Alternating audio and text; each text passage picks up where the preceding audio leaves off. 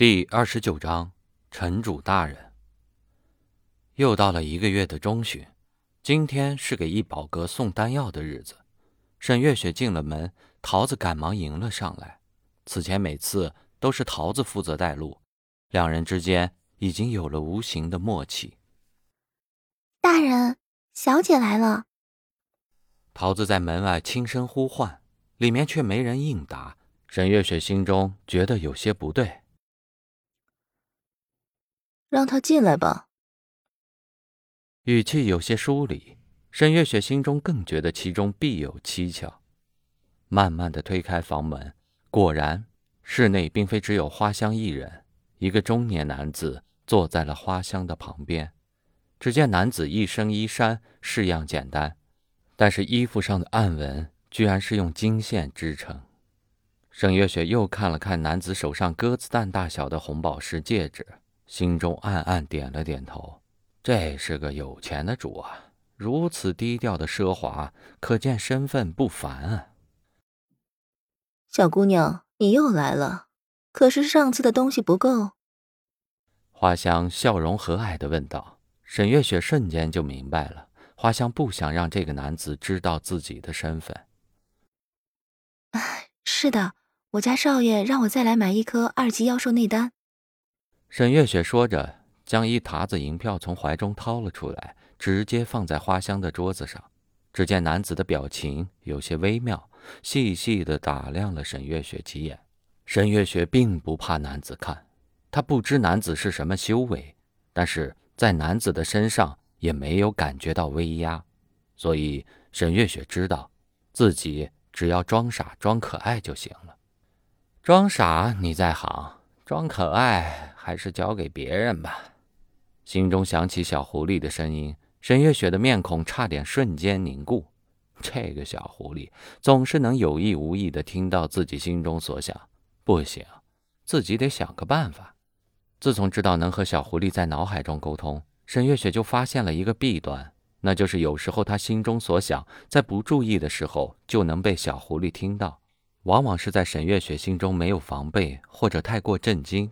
而在心里面自言自语之时，对此沈月雪也很无奈。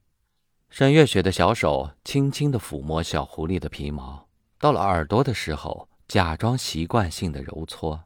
这动作外人看起来并不觉得怎么样，但是那力道，反正小狐狸没敢再接着嘲笑他。哈哈哈哈！花阁主，在我面前。你就不要再玩故弄玄虚这一套了吧。男子突然开怀的哈哈大笑，不仅让花香变了脸色，沈月雪也是吓了一跳，心中暗骂：有毛病啊！有话说话，有事儿说事儿，没事儿大笑什么？显示他的五音不全，还是觉得他能笑出花样来？城主大人，您这话什么意思？花香不明白。花香仍然陪笑着。城主，怎么现在随随便便出来买个东西都能见到个城主？而且看这样子，貌似还是为了自己而来。这好运气，怎么前几年就没出现过呢？沈月雪心中暗道。不过这人看起来不像是对自己有恶意，不然也不会好好的坐在这里和自己交谈了。据沈月雪所知。一般情况下，修士除非有求于人，否则大多数的时候都是简单粗暴的。礼仪道德、规矩王法，不好意思，那是什么东西？没有听说过。明人不说暗话，这位小姑娘到底是谁？相信我和花阁主都清楚，又何必遮遮掩掩的呢？我找小姑娘所求，无非只是一枚丹药，花阁主何必苦苦相拦呢？城主大人说笑了，这个小姑娘怎么可能是您要找的人呢？您看她的年龄和穿着打扮像吗？沈月雪无语的叹了口气，自己的穿着打扮有什么问题？她不过是不会梳高髻，所以就简单的扎了两个包包头，继续假装未成年少女。不过话说回来，按照地球的标准，未满十八周岁不算成年。花阁主，你能否解释下，你楼中上下人等都知道我在这个房间内，为何还会带一个只买一颗二级妖兽内丹的小丫头来打扰？难道他们就分不清楚轻重吗？不怕得罪我吗？